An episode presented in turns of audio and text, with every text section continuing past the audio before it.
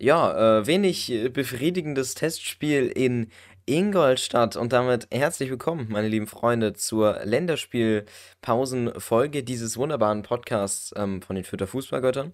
Mit mir im Studio ist mal wieder der Yoshi und heute ja, werden wir so ein bisschen das Ingolstadt-Spiel analysieren, werden uns über ein paar Sachen aufregen und werden vor allem die verschiedenen Transfer-News, die reingeflattert sind, gerade äh, besprechen, denn wir sind zwei Stunden vor Deadline. Äh, da bin ich jetzt mal gespannt. Und damit, hallo Yoshi. Ja, erst einmal Grüß Gott in. Gerade sehr windig, sehr regnerisch. Das passt natürlich perfekt zum Deadline Day. Zum Deadline Day.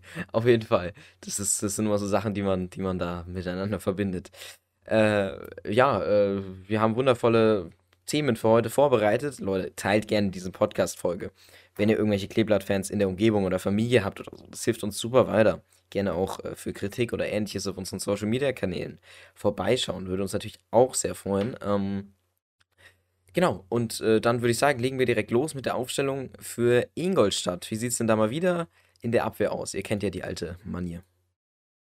Genau, im Tor ist dieses Mal Linde. Das war auch klar, hat Stefan Leitl auch auf den Pressekonferenzen bei dem letzten Spiel, also gegen Mainz, auch gesagt, dass Linde im Tor stehen wird, nicht Burchardt, er hat auch durchgespielt. Dann in der Abwehr Asta auf rechts, in der 71. wurde dann noch Meierhöfer eingewechselt worden. Dann Barry in der Innenverteidigung, für den ist dann in der 64. Minute der eine Neuzugang Oliver Fobersam reingekommen, dazu aber später noch mehr. Er spielte neben Bauer in der Innenverteidigung der in der 81. für einen jungen Spieler, nämlich Schlicke, ausgewechselt worden ist. Und dann haben wir noch Jethro Williams, der bis zur ersten Halbzeit gespielt hat. In der zweiten kam dann noch Luca Itter für ihn rein. Also wir sehen hier auch, auf der Linksverteidigerposition herrscht aktuell ein Zweikampf zwischen Williams und Itter. Ja, auf jeden Fall. Ähm, das, die sind ja so momentan auf demselben Leistungsniveau circa, was man ja von Inter früher auch nicht gedacht hätte. Dann haben wir auf der Sechserposition Max Christiansen in der 81. Minute dann ausgewechselt für Nepflein, ein sehr junger Spieler. Äh, Christiansen hier die ja, einzige richtige Wahl, wenn man mit einem gescheiten Sechser auflaufen will. Äh, dann haben wir, oder natürlich Griesbeck, der ja nicht gespielt hat, das wäre eine Version gewesen, aber der hat wahrscheinlich einfach mal eine Pause gebraucht. Ähm, dann als einen Achter haben wir dann äh, Tillman, der wurde dann in der 71. Minute äh, ausgewechselt für Angleberger. Den habe ich tatsächlich noch nie gehört. Ich kenne jetzt ja ein paar Jugendspieler von den Füttern, aber den tatsächlich noch nicht. Interessant auf jeden Fall. Und ähm, Marvin Weiss hat gespielt äh, und der wurde dann in der 46. Minute ausgewechselt für Jeremy Duziak. Dann noch äh, Julian Green als Achter, das war so ein bisschen die gemischte Aufstellung. Und dann in der 46. Minute Seguin eingewechselt. Äh, in dem Sturm haben wir dann äh, ziemlich klassisch eigentlich Abiyama und äh, Polulu. Ähm, also wenn man so ein Testspiel reingeht, dann war das eigentlich auch schon meine Vermutung, dass man mit so einem Sturmkader auflaufen wird, weil Polulu hat jetzt ja sehr, sehr wenig Spielzeit bekommen, deswegen in dem Fall hat er mal welche äh, gekriegt und eben Abiyama, ja, da hofft man sich halt noch ein bisschen Potenzial rauskitzeln zu können. Und die wurden dann jeweils ausgewechselt für Leveling und Regota bei den 73. Minute. Ja, also ein sehr, ähm, sehr munterer sehr munterer äh, Spielfluss sozusagen mit sehr, sehr vielen Wechseln und da wollte Leitl einfach generell mal ein paar Spieler spielen lassen. Also die Ernsthaftigkeit hinter diesem Testspiel war da auf jeden Fall nicht so da. Genau, das Ganze ist dann auch 1 zu 1 ausgegangen. Stefan Leitl hat danach im Interview gesagt, dass man auf jeden Fall hätte früher führen können, dass man höher führen hätte können und dass man das Spiel auch gewinnen hätte müssen, aber am Ende selber in einem Testspiel nicht das Ergebnis, sondern die Entwicklung und die Art und Weise. Und das hat er sehr gut gefunden. Vom Testspiel an sich hat man jetzt nicht viel mitbekommen, außer irgendwelche Spielberichte auf Vereinswebseiten, was jetzt nicht unbedingt immer neutral ist. Da gibt es noch so ein Video mit schlechter, wirklich grausamster Kameraführung von Ingolstadt. Und da konnte man auch das 1 zu 0 von Dixon Abiyama erkennen. Finde ich ganz gut, wie Barry da rausgeht, wird nicht angegriffen, sind wahrscheinlich schlechte Zweitligaspieler, die ihn da nicht angreifen. Vielleicht auch Hans-Nuno Sapal, man weiß es nicht. Auf jeden Fall geht Barry da gut durch, schiebt dann den Ball zwischen die Ketten. Abiyama geht dann durch, steht ausnahmsweise mal nicht im Abseits und schiebt da den Ball cool am Torwart von Ingolstadt vorbei. Schönes Tor von Abiyama, das gibt ihm bestimmt auch mal wieder Selbstvertrauen. Ja, genau.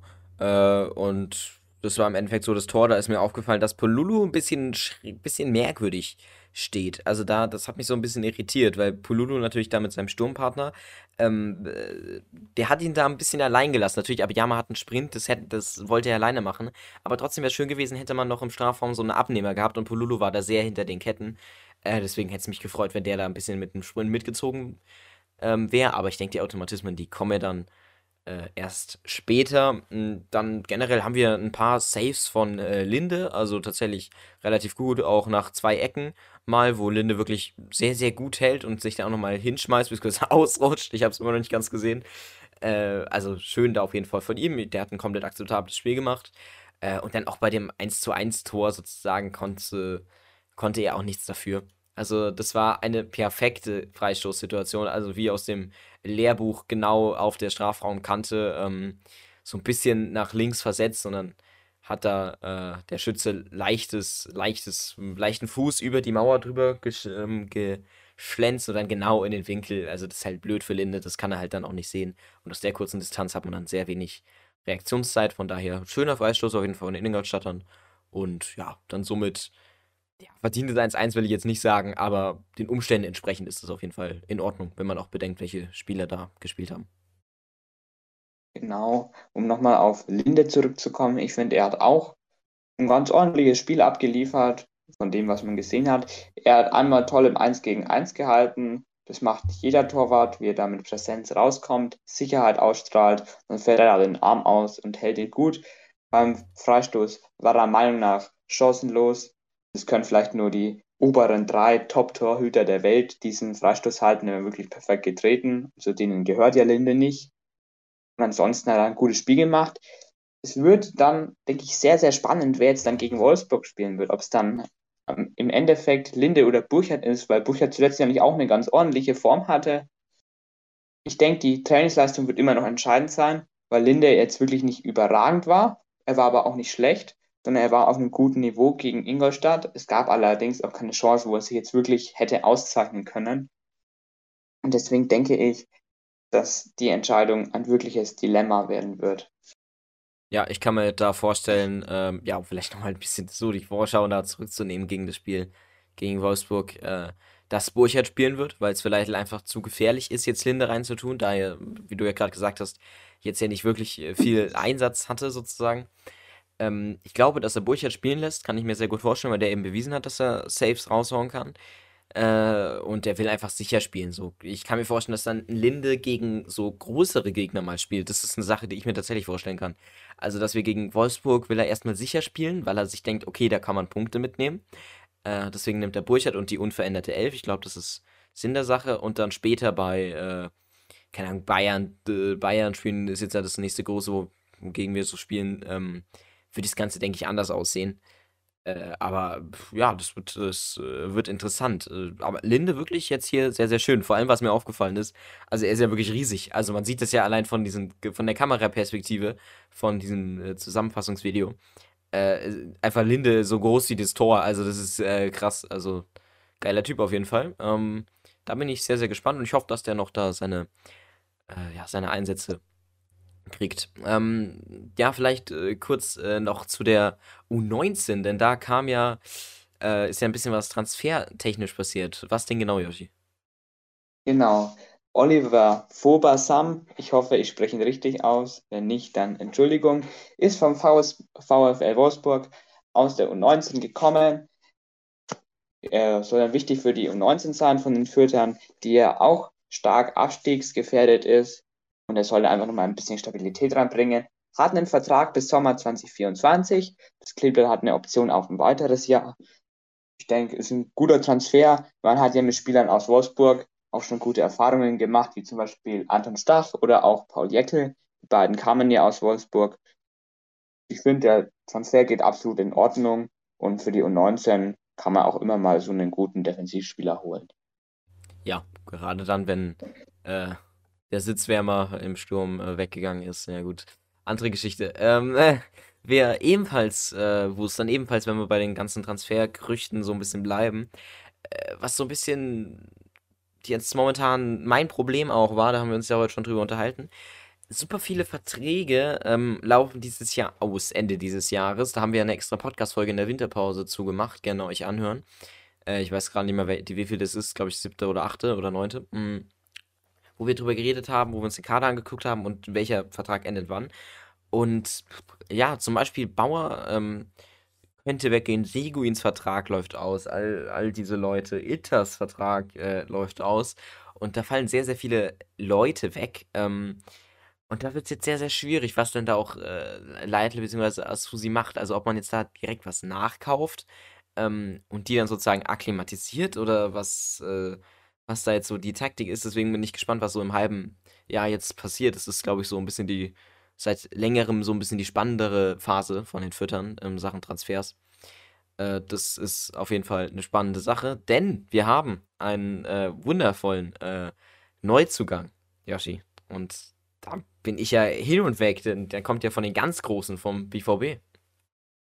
Ja, wenn man es jetzt ein bisschen provokant formulieren will, was ich ja immer sehr gerne mache, mhm. dann ist er einer der Vertreter von den ganz Großen, nämlich Tobias Raschel.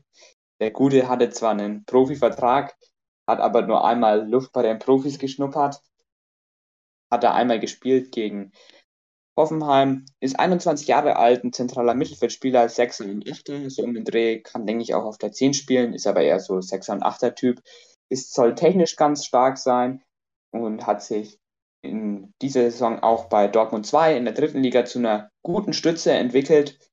Und ich denke, der kann bei Fürth, kann der vielleicht in der zweiten Liga eine gute Stammkraft werden, hat auch das Potenzial zu einem guten Erstligaspieler, wie ich finde, ist ein ordentlicher Verpflichtung in meinen Augen, kann man so machen, aber ist jetzt auch kein Spieler, der jetzt sofort weiterhilft und für den Klassenerhalt wichtig ist. Ja, ich glaube auch, das ist eher so, also entweder eine äh, Verstärkung für die zweite Mannschaft oder eben äh, ja, einfach ein bisschen Auswechselmaterial für ähm, für jetzt die Bundesliga oder die zweite Liga. Ich meine, jetzt wo Seufert und so nicht mehr da sind, braucht man natürlich einen anderen, den man einwechseln kann in der 89. Minute, äh, weil man das äh, Spiel rauszögern will. Da braucht man dann natürlich auch solche Personen. Äh, ja, und der war ja auch Kapitän von der U19 äh, vom BVB. Der hat auf jeden Fall auch Erfahrung. Ich habe mir mal so ein paar Highlights angeguckt von ihm. Ähm, auf jeden Fall steht er immer sehr gut. Also, wenn man sich so ein bisschen dran erinnert an die Zweitliga-Zeiten, wo Seguin dann immer am Rand stand vom Strafraum und dann einfach immer draufgezogen hat und da war das ein Tor, weil er richtig stand, dann äh, ja, erinnert es so ein bisschen an, ähm, an Raschel. Von daher, vielleicht haben wir da den, den jungen Seguin. Äh, man, man weiß es nicht. Ja, äh, da bin ich gespannt, was da jetzt noch so draus wird. Aber klingt doch schon mal gut. Also lieber zu viel Spieler als zu wenig. Aber ist eine andere Geschichte. Ähm, ja, wer auch eben weggehen kann, was ich ja vorhin schon angeteasert habe, ist Bauer. Maximilian Bauer, ja, äh, gibt es ja ein paar Gerüchte und sein Vertrag ist jetzt ja auch nicht mehr so stabil. Äh, von daher könnte es sein, dass er ähm, wahrscheinlich jetzt nicht direkt, aber dann äh, später wechselt äh, zu Augsburg. Da gab es ja ein paar Gerüchte. Und meine Meinung dazu ist so ein bisschen, ja, äh, also wenn wir jetzt langsam gar keinen Innenverteidiger mehr haben, nachdem Hochmar und Bauer weggegangen ist, dann ja, sehe ich manchmal auch ein bisschen Probleme. Aber ich glaube, Griesbeck ist jetzt mittlerweile eingetragen als Innenverteidiger. Dann haben wir Griesbeck äh, und Viergeber. Und dann vielleicht noch Barry, obwohl der eigentlich jetzt eher sich so als Rechts- oder Linksverteidiger sieht. Von daher wird es jetzt langsam kritisch. Ich kann mir aber vorstellen, dass wir dann irgendwie im Sommer nochmal in der nächsten Transferphase ähm, einen Innenverteidiger uns nochmal holen, weil ja, heute wird es, glaube ich, nichts mehr. Ich hätte es mir gewünscht. Also ein Mittelfeldspieler brauchen wir jetzt, denke ich, weniger als ein Innenverteidiger. Äh, ja, was siehst du dazu? Ja, also da gibt es ja auch von Fußballtransfers gibt es ja da auch so einen ähm, Artikel von Rachid Asusi, der sagt da, zitiere jetzt mal, es gibt kein Signal, dass sie schon jetzt entscheiden wollen. Ich kann niemanden zwingen. Zu Paul Seguin, Bauer und Nielsen, deren Verträge ja auch auslaufen, mit denen man auch bestimmt gerne verlängern würden. Bei Bauer denke ich, ist es so, dass der Vertrag ausläuft. Bei Fürth wurde er erst faktisch von einem defensiven Mittelfeldspieler, nämlich Griesbeck, ein guter Spieler, wie ich finde, verdrängt. Und er soll angeblich zu Augsburg. Laut Kicker sind die Verhandlungen am Laufen. Laut Sportbasser sind sie schon sehr fortgeschritten und soll kurz vor einem Abschluss stehen. Ich würde aber eher dem Kicker und auch Transfermarkt.de, die das berichten, glauben, dass es nur Gespräche sind. Und ich kann mir das sehr gut vorstellen, dass der zu Augsburg passt. Das ist auch so ein bisschen Augsburger Beuteschema. Und ich denke, dass Bauer auf lange Sicht auch ein guter Bundesligaspieler werden kann und dass es Kleblatt ihn, denke ich, nicht halten kann.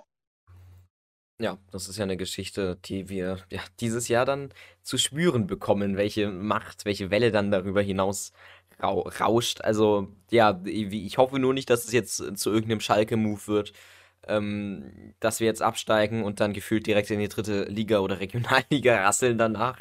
Das wäre sehr schmerzhaft. Äh, ja, ich denke, da halten wir uns ganz gut über, über Wasser. Vielleicht können wir ein bisschen was noch an Geld dann einsacken, was wir dann für tolle Spieler dann holen können. Äh, ja, also mal vorausgesetzt, dass wir absteigen, was ja eine heikle Situation ist momentan auf der Tabelle. Das ist auch nochmal ein Thema, was wir uns widmen können. Aber ich glaube, das äh, müssen wir dann nicht heute machen, sondern in ein paar Monaten, wenn es dann wirklich relevant wird. Ja, äh, ich denke, äh, was auch noch erwähnenswert wäre, dass äh, bei Fein bei Adrian Fein ein paar tolle Gerüchte gibt bezüglich ähm, des Wechsels zu Dynamo Dresden. Da war jetzt ja sehr viel Ruhe drin. Also der Leitler hat ja gesagt, ähm, er spielt und trainiert momentan auch nicht wirklich, weil er sich in Verhandlungen befindet und eben keinen Bock aufs Kleeblatt hat gefühlt. So war der Subtext. Äh, und ja, da gab es jetzt ein paar tolle Gerüchte, dass er eben zu Dresden wechseln will. Genau. Laut ähm, Sportbuzzer soll es ihn nach Dresden ziehen ähm, und Kicker und Sky Sports News berichten es auch. Also es ist ziemlich wahrscheinlich, dass er heute noch zu Dresden transferiert wird. Man weiß nicht, ob er dann ausgeliehen wird von Bayern oder dann direkt verkauft wird. Und das ist, denke ich, auch das Problem, dass er von Fürth nicht wegkommt, nicht so wirklich, weil die Bayern, die wollten ihm im Sommer eigentlich auch schon verkaufen, was man da aus gewissen Kreisen raushört, und haben ihn dann nur sozusagen wieder Willens dann an Fürth verliehen. Und jetzt hat dann Bayern wahrscheinlich erst recht keine Lust mehr, wenn man sieht, dass sich Fein nicht mal bei Fürth durchsetzen kann, ihn dann nochmal zu verleihen und wahrscheinlich auch Teile seines Gehalts dann mit zu bezahlen. Hannover war natürlich auch noch mit in der Verlosung. Ich denke, dass es aber eher zu Dresden kommen wird, weil diese Hannover-Gerüchte auch schon ein bisschen älter sind. Kiel war da auch noch mit drin in dieser Verlosung. Da hat Florian Plettenberg vor, glaube ich, ungefähr einer Woche so einen Tweet gemacht, der auch immer sehr gut informiert ist. Ein Bayern-Reporter von Sky. Da steht aber auch drin, dass es nur ein bisschen vage ist, ist da, dass er da zu Kiel soll. Also ich glaube, am Ende geht er zu Dresden. Ja, äh, Dresden, äh, zweite Liga, ähm, bisschen abgerutscht jetzt in der nächsten Zeit. Also ist natürlich schon so ein bisschen, äh, bisschen Absturz für Adrian Fein, der eigentlich Bundesliga-Niveau auf jeden Fall hat, also würde ich sagen. Äh, aber er nutzt es halt einfach nicht. Also er ist so ein bisschen wie ich in der Schule, eigentlich gut, aber extrem unmotiviert. Also ja, vielleicht wird er seine feinen Spielzüge dann in Dresden präsentieren. Äh, also ich gönn's ihm, wenn es ihm dann Spaß macht. So, es bringt ja nichts, wenn er jetzt in irgendeinem Verein spielt, wo er keinen Bock hat, Fußball zu spielen. Deswegen, ja, nur das Beste an Adrian Fein. Ich hoffe nur, dass die Sache jetzt mal irgendwann um ist, weil wir brauchen jetzt nicht noch irgendeine Gehalts, äh, Gehaltslistenleiche, die da irgendwie rumliegt und nicht spielt. Das ist äh, nicht so sinnvoll. Nun gut, ähm, kommen wir zu einer Sache, auf die ich mich sehr freue, nämlich ein kleines Ranking, was ich mir heute gerade ausgedacht habe, was wir auch schon in der Vorbesprechung von diesem Podcast erwähnt haben, ähm, von verschiedenen Positionen. Ich habe mir nämlich mal gedacht, das wäre doch eine, eine, super Sache, wenn wir einfach, äh, ja, so jedes, jedes Feld ungefähr, also äh, Torwart, äh, Abwehr, dann Außenverteidiger, vielleicht noch äh, Mittelfeldspieler und Sturm jeweils uns hernehmen und dann unsere Top 3 Leute aus dem Fürth Kader da eben sagen, ähm, von der Leistung her. Und äh, ja, wir können ja vielleicht auch ein bisschen dann was zur Sympathie sagen. Äh, ich fände, das wäre doch eine coole Idee. Ähm, Joshi, willst du, willst du mal anfangen? Genau, also ich fange jetzt mal mit dem Torwart an. Da würde ich jetzt mal einfach nur mal einen nennen, weil aus vier Profi, äh, Entschuldigung, fünf Profi-Torhütern, finde ich, macht es jetzt keinen Sinn, da sich drei rauszupicken. Ich würde auf jeden Fall Andreas Linde nehmen auch wenn der noch nicht so lange da ist. Das ist für mich die Nummer eins. Ich hoffe auch, dass er dann gegen Wolfsburg spielen wird. Ja, Burchard ist für mich nicht so stark und war zuletzt gut, aber davor auch nicht besonders toll. Marius Funk hat sie auch nie so wirklich bewiesen. Leon Schaffran spielt in der zweiten Mannschaft ab und zu gut. Und Lasse Schulz, der kommt da, denke ich, auf jeden Fall nicht in Frage. Der spielt auch mal in der zweiten Mannschaft. Ist so ein ähnlicher Typ wie Linde, riesengroß, aber ist halt noch 18 und der wird sich noch weiterentwickeln, aber kommt für dieses Ranking eigentlich nicht in Frage. Ja, okay. Ähm, ja, bei mir sieht es ähnlich aus. Ich hätte auf Nummer 1 äh, äh, Linde auf jeden Fall gepackt. Ich meine, einfach aus Prinzip so, ich wünsche ihm alles Beste, ne? Und dann auf der 2 hätte ich Burchard, weil er einfach, ja, gut ist und halt Tradition halt auch hat im Verein einfach. Und da wird spannend, ähm, ja, wie er sich auch weiterentwickelt, beziehungsweise wie er sich eher desentwickelt, weil so jung ist er nicht mehr. Und dann eben Marius Funk ähm, auf der 3, obwohl ich da sagen muss, ich tendiere da auch teils eher zu Schaffran auf der 3, weil ich mir denke, Schaffran, ich finde den wirklich sympathisch, den Typen. Ich habe neulich nochmal einen Tweet gesehen mit äh, Luca Itter, ähm, Leon Schaffran und äh, wer war das? Ich glaube, Meierhöfer, die äh, irgendwie zusammen saufen waren. Das fand ich ganz interessant. Ähm, fand ich ein schönes Bild. Äh, ja, äh, also da würde ich dann auf der 3 dann äh, Schaffran nehmen. Genau, dann äh, ja, Abwehr von mir aus, äh, mach du. Genau, in der Abwehr machen wir jetzt mal eine Top 3. Also an erster Stelle steht bei mir Nick Viergeber. Das finde ich auch nicht überraschend. Der hat sich wirklich toll integriert, ist zu einem guten Führungsspieler herangereift und bringt auch einfach konstant gute Leistung. Dann auf Position Nummer 2 steht bei mir Marco Meyerhöfer. Der hat sich zu einem guten Bundesliga-Rechtsverteidiger gemausert im Laufe der Saison. Hat mir auch schon extrem gut in der zweiten Liga gefallen. Ist ja damals aus einer ganz niederen Klasse von Waldhof Mannheim damals gekommen und hat diese Niveausprünge immer gut mitgemacht. Auf der dritten Position steht bei mir auf jeden Fall Sebastian Griesbeck, den zähle ich jetzt einfach mal zu den Innenverteidigern. Der ist einfach ein Mentalitätsspieler, auch manchmal mit technischen Unsauberkeiten, aber für mich auf jeden Fall besser als andere Leute, die da in Frage kommen würden. Wenn Gideon Jung gespielt hätte, dann wäre er wahrscheinlich auf Platz 3, aber weil der ja langfristig verletzt ist, beziehungsweise war, kann der in dieses Ranking noch nicht reinkommen. Wenn es nur um die Sympathien geht und um die Mentalität, dann steht natürlich Abdurrahmane Bari ganz vorne. Selbstverständlich. Äh, ja, ich, ich scroll hier auch gerade so ein bisschen durch den Kader vom Kleeblatt, so auf der Kleeblatt-App. Und ich, da hat ja jeder Spieler unterschrieben und ich sehe gerade nur, wie Barry unterschrieben hat. Barry.a, Nummer 32 und Smiley. Bester Typ. Äh, ja, genau. In der Abwehr sieht es bei mir ähnlich aus. Auf Platz 1 hätte ich da ähm, Marco Meyerhöfer ähm, und bei mir einfach, ja, er hat ein paar Stellungsspielfehler, aber letztendlich liegt es auch daran, wie seine Kollegen spielen. Also, ähm, das ist eher so ein bisschen auch, er muss die Seite sehr tragen, nachdem auch Raum jetzt weg ist. Ähm, außerdem finde ich ihn einfach unfassbar sympathisch. Ich finde das einen wirklich sehr, sehr tollen Spieler, der auch offensive Qualitäten hat. Also, das muss man auch mal dazu sagen. So, der tritt gute Ecken und er kann auch, ähm, ja, er, er, kann flanken und er kann auch schießen. Also, er kann offensiv auch im Strafraum wirklich Druck machen. Das ist, finde ich, eine bemerkenswerte Eigenschaft von so einem Verteidiger, der dann doch eher defensiver ist. Ähm, dann auf Platz 2 hätte ich Nick Viergeber. Aus dem Grund, weil er halt wirklich, also leistungstechnisch halt wirklich so würde ich sagen, Platz 1 ist aus dem Fürth-Kader. Ähm, also zumindest was die Abwehr angeht. Äh, und ja, er probiert sich dann immer noch mit der Grätsche, wenn es aussichtslos ist, reinzuschmeißen und so, was auch ein paar Mal funktioniert hat. Und generell Stellungsspieltechnisch ist er auch wirklich gut. So der Einzige, der eigentlich keine äh, wirklichen Fehler da oder Probleme da drin hat im Kader. Und bei als Nummer 3 hätte ich, äh, ja, das ist jetzt ein bisschen äh, schwieriger, aber Hätte ich Griesbeck tatsächlich auch genommen, einfach aus dem Grund, weil er wirklich eine Mauer ist. Also er ist wirklich, ey, also super beeindruckend, der Typ, dass der einfach von einem Sechser so in die Innenverteidigerposition wechselt und damit halt wirklich kaum Probleme hat. Ich weiß noch, das erste Spiel war ein bisschen schmammig, aber das, die, die nächsten waren wirklich, also sehr, sehr schön von ihm und dann eigentlich auch mit wenig Leistungstiefs. Äh, ja, also als Sechser hat er da eigentlich nur noch Eigentore geschossen, was eigentlich als Innenverteidiger üblicher ist und jetzt als Innenverteidiger gar nichts mehr. Von daher, ja, vollkommen, äh, vollkommen verdienter Platz 3 von Griesbeck da. Genau, dann würde ich sagen, kommen wir auch schon direkt ins Mittelfeld. Bei mir kann es ja nur eine Nummer 1 geben und es ist einfach Paul Seguin.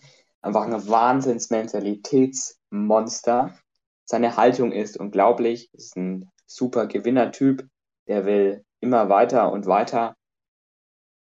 Hat eigentlich anfangs gar nicht so gut gespielt, inzwischen ist er aber unverzichtbar. Seguin spielt ja auch immer, außer wenn mal wieder Geld gesperrt ist. In Klammern dazu natürlich für mich unangefochten auf der Nummer 1. Dann auf der Nummer 2 Tillmann, kommt aus der eigenen Jugend, wurde zumindest teilweise dort ausgebildet, hat sich wirklich gut gemausert in dieser Saison. Toller Spieler. Und auf der Nummer 3 im Mittelfeld ist bei mir Jeremy Duziak. War ein guter Transfer, sozusagen der Königstransfer im Sommer. Hat im letzten Spiel auch seine individuelle Klasse unter Beweis gestellt und setzt sich da für mich gegen Julian Green und den Neuzugang Tobias Raschel für die dritte Position durch. Ja, also äh, das ist jetzt im Mittelfeld haben wir wirklich sehr, sehr viel Auswahl. Äh, ja, wo fangen wir da an? Nummer 1, das wird jetzt sehr, sehr schwierig. Ich bin am überlegen, ob ich äh, Max Christiansen oder Paul Seguin nehme. Ich entscheide mich aber jetzt für Max Christiansen, weil er, finde ich, wirklich, also ein sehr, sehr guter Sechser ist und er unterstützt das Fürth-Spiel einfach enorm. Ich weiß nicht, was passieren würde, wenn er mal nicht da ist. Beziehungsweise ich weiß es, weil äh, letztes Spiel war er nicht da und das äh, sah zumindest abwehrtechnisch dann nicht mehr so gut aus, obwohl wir äh, gewonnen haben. Also, an, andere Geschichte, anderes Thema. Äh, ja, also Max Christiansen ähm, äh, läuft unfassbar viel, irgendwie 20 Kilometer pro Spiel. Also in 90, in 90 Minuten 20 Kilometer zu laufen, muss man auch erstmal schaffen. Das so viel läuft manchmal eine ganze Mannschaft. Äh, ja, und dann äh, Nummer zwei, da würde ich mich jetzt für Timothy Tillman entscheiden, weil er wirklich ein sehr, sehr guter Spieler ist, ein Box-to-Box-Spieler ist, hatte am Anfang von der Saison ein paar Schwierigkeiten, ist nicht so ganz reingekommen, ähm, konnte ja auch nie von Anfang an spielen, hat dann einmal gespielt, äh, ich glaube gegen äh, Hoffenheim war das, kann ich mir vorstellen, gegen Hoffenheim, glaube ich. Und hat dann da auch einen sehr, sehr schönen Konter gefahren und hat vor allem sehr viele Pressing-Momente zusammen mit Gotha im Mittelfeld auch ausgeübt, wo er dann viele Ballkontakte dann noch hatte und viele Balleroberungen vor, vor allem auch. Und er hat sich damit seine Körperlichkeit auch an Gewicht zugenommen und hat da sich auf jeden Fall auch verbessert hinsichtlich den letzten Saisons. Äh, und ist halt natürlich auch ein Jugendgewitz äh, gewächst, von daher verdient er Platz 2. Platz 3 bei mir, es sieht sehr schwierig aus. Ich würde gerne Paul Seguin sagen, ich würde aber auch gerne Jeremy Duziak sagen. Mhm. Weil ich beide einfach unfassbar sympathisch finde. Äh, aber leistungstechnisch muss ich sagen, äh, ja, Paul Seguin muss ich da einfach mal sagen, weil Duziak natürlich, er hat eigentlich, glaube ich, er wäre eher leistungstechnisch besser als Seguin. Äh, als, ja, genau, Seguin. Aber, ähm, ja, Duziak hat jetzt einfach sehr, sehr wenig gespielt und hat sehr, sehr Konstanzprobleme momentan, was natürlich auch daran liegt, dass er einen Vereinswechsel hinter sich hat. Äh, und eben genau aus den Gründen äh, nehme ich da Paul Seguin als meine Nummer 3 und als absoluten Mentalitätsspieler in der Mannschaft. Dann kommen wir auch direkt in den Sturm, würde ich mal sagen. Dort steht bei mir an der Spitze, da habe ich mich sehr gespalten zwischen Branimir Hrgota und Jamie Leveling. Und da ist die Entscheidung zum Schluss auf Leveling gefallen. Wahrscheinlich auch, weil so ein bisschen mitspielt, dass er aus der eigenen Jugend kommt, sozusagen ein Emporkömmling, ja. Der hat einfach eine unglaubliche Saison zugespielt, hat auch nochmal an Muskelmasse mit der 20 Kilo Handelbank zugenommen, wurde jetzt auch als Stoßstürmer von Leitl kürzlich tituliert und der macht seine Sache da wirklich gut. Wird im Sommer vielleicht verkauft werden, man weiß es nicht, auf jeden Fall ein wirklich toller Spieler. Auf der 2 steht bei mir Branimir Gotha, ein guter Spieler, Kapitän, ist auf jeden Fall ein ordentlicher Bundesligaspieler. Bei ihm ist aber in der Saison auf jeden Fall noch Luft nach oben. Ich denke, der kann noch mehr aus sich herausholen und dann kann er auch wirklich dem Kleeblatt noch mehr davon geben, kann er noch mehr Spiele entscheiden und er hat ja auch schon gute Tore per Elfmeter vor allem geschossen. Auf der 3 steht dann bei mir Dixon Abiyama, der ist ja aus der fünften Liga von Eltersdorf damals letzte Saison gekommen. Und ich finde es einfach toll, wie er da diesen Aufstieg mitgemacht hat. Und wenn er reinkommt, ist er immer ein belebendes Element, egal ob er im Abseits steht oder neue Räume eröffnet. Es ist einfach immer toll, ihn mit seiner unkonventionellen Spielweise zuzusehen. Ja, okay. Äh, bei den ersten beiden Plätzen stimme ich dir auf jeden Fall zu. Nummer eins wäre bei mir auch äh, Leveling, einfach wegen seiner technischen Fähigkeit. Also der Junge hat einen Sprint und der Junge hat eine Körperlichkeit auch dazu bekommen, was er ja früher nie hatte. Also wie seine Entwicklung einfach unfassbar gut ähm, als Junggewächster auch, äh, Gewächster auch, einfach, einfach sehr, sehr schön. Äh, dann haben wir auf der Nummer 2, hätte ich da auch Branimir Gotha, weil er momentan auf so ein bisschen so einem Leistungsebbe-Kurs ist, so ein bisschen auf einem Leistungstief.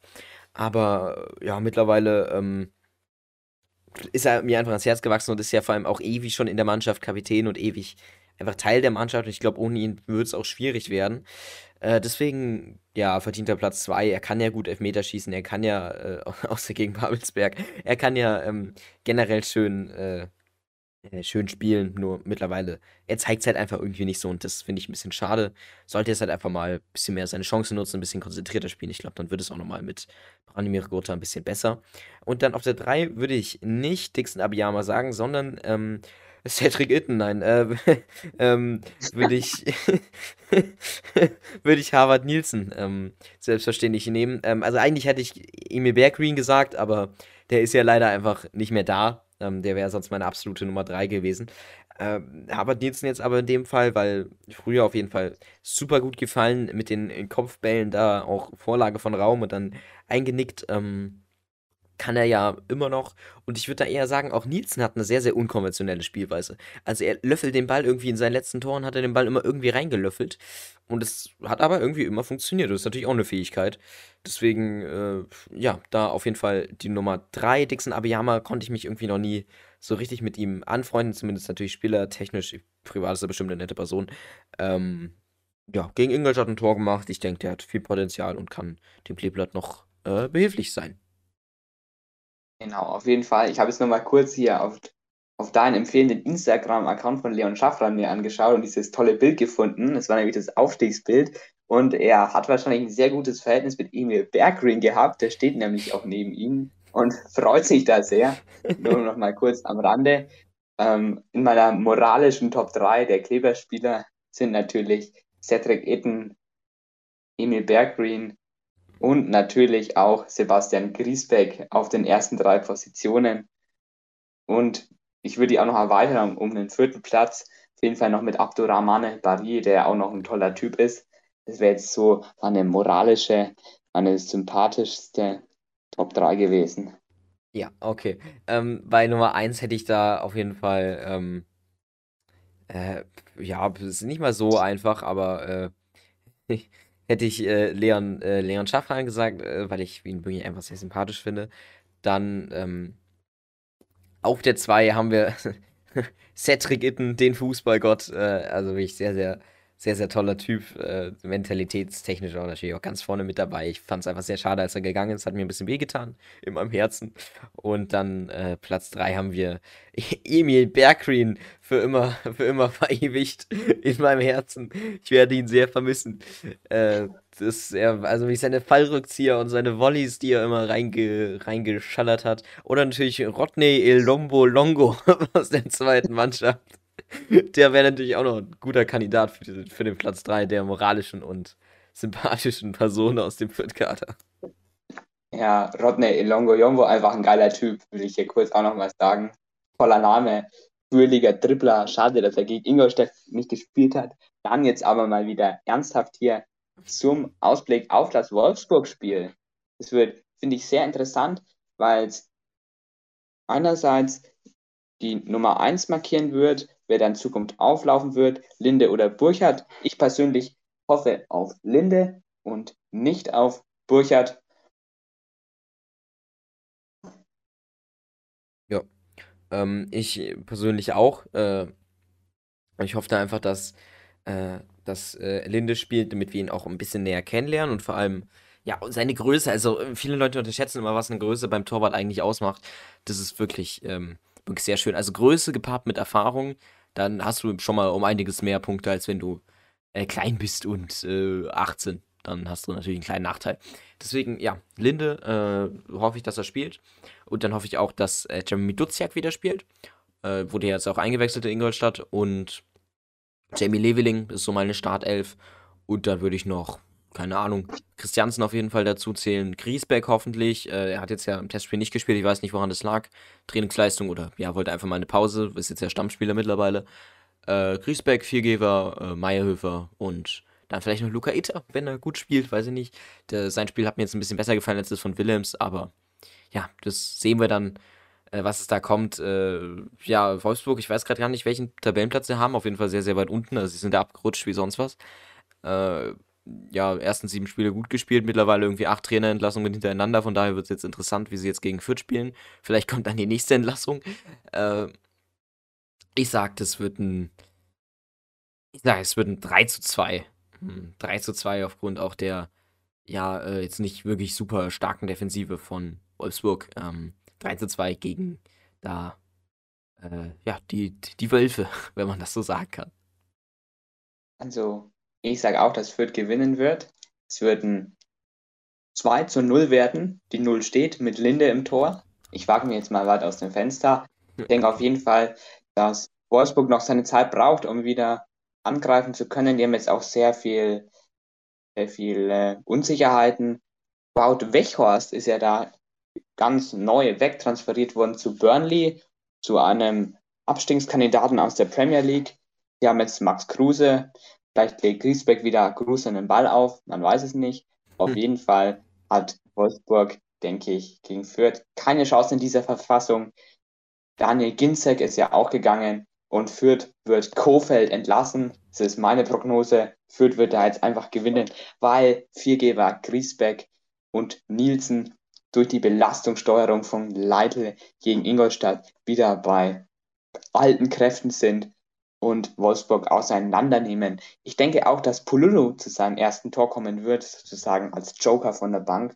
dann wird es ein toller 2 zu 0 Auswärtssieg, der erste in dieser Saison und dann kann Fürth vielleicht noch mal so ein bisschen an den Relegationsplatz heranschnuppern. Ja, das klingt doch nach einem sehr schönen Plan. Ich kann das auch nur unterstreichen, was du gerade gesagt hast. Mal wieder zwei äh, bisschen unterschiedliche äh, Tipps, aber wir werden sehen, was am nächsten dran, äh, dran ist. Und dann, ja, sehen wir uns beim nächsten Mal wieder. Äh, Leute, äh, ich wünsche euch noch einen wunderschönen Tag oder was auch immer ihr habt. Ähm, ja, gerne teilen und gerne weitere weitere Tipps und äh, Rubriken oder was auch immer als Kritik geben. Äh, und wie gesagt, ja, teilen hilft bei Podcasts immer sehr. Deswegen würd, würden wir uns da sehr freuen. Und dann hast du wie immer das Abschlusswort. Genau, ich werde jetzt einen finalen Pass machen, um den Podcast zu beenden. Also, ich freue mich auf jeden Fall auf die kommenden Wochen. Das sage ich eigentlich immer. Das muss ich auch heute wieder sagen. Es wird wunderbar werden mit dem Kleeblatt. Vielleicht werden auch noch ein paar Verpflichtungen nach dem Deadline Day bekannt. Auf jeden Fall waren es sehr intensive letzte Transfertage und das macht Hoffnung, dass die Saison vielleicht mit Würde beendet wird, vielleicht auch mit dem Klassenerhalt. Und ich freue mich einfach jetzt auf das Wolfsburg-Spiel und auf die Trainerentlassung von Florian Kofeld. Ja, da, da freut sich, glaube ich, jeder. Oh nein. Okay, ja, äh, Leute, denkt dran, Fußball ist ein schöner Sport und dann sehen wir uns in der nächsten Podcast-Folge. Und die ist dann wieder in einer Woche. Bis dahin. Tschüss. Tschüss.